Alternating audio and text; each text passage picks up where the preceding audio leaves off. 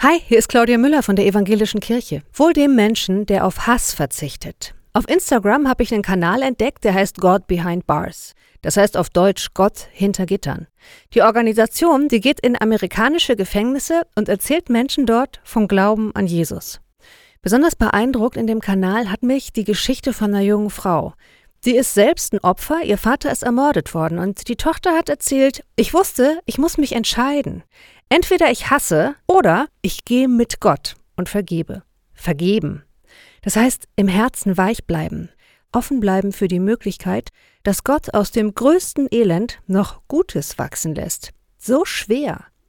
Und diese junge Amerikanerin hat sich trotzdem für diesen Weg entschieden. Vergebung. Das ist ein Segen für sie selbst und für die Gefangenen, denen sie aus erster Hand von Vergebung erzählt. Wohl dem Menschen, der auf Hass verzichtet bleibt behütet.